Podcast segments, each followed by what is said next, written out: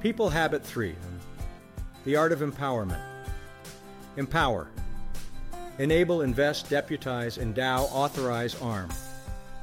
The hardest instrument to play is second fiddle. We have difficulty empowering others.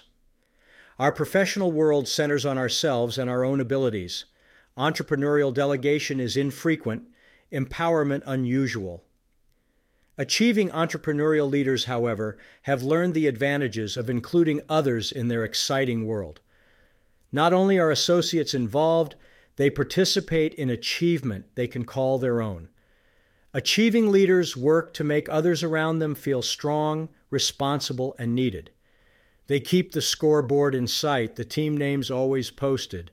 Success isn't lonely in this environment. It's exciting when everyone wins. When people are given liberty to use their ability, the talent put to use on behalf of the enterprise increases geometrically. Positive feelings become contagious, people help each other succeed, and achievement rises to heights not found in most organizations. Empowerment requires giving, a trait typical of good leaders.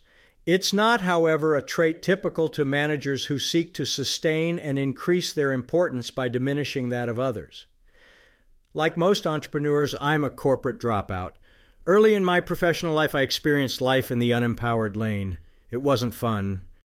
Having sorted out my thoughts over the years, I now understand that my corporate experience consisted of responsibility without authority. The branch manager title I held wasn't much more than that a title. Our office was really run by a CEO seeker at headquarters, more intent on building his personal reputation than empowering those reporting to him. I watched him dig tunnels under the working environment of my peers. It was a painful yet enlightening and educational experience. I learned all about being unempowered. When I became an entrepreneur, I vowed to remember what it felt like to have large responsibility with little authority. Empower others by inviting all employees to join the team. Help them keep score.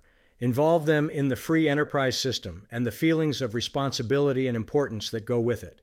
Allow learning through failure. When accomplishments are made, be willing to say, You did it.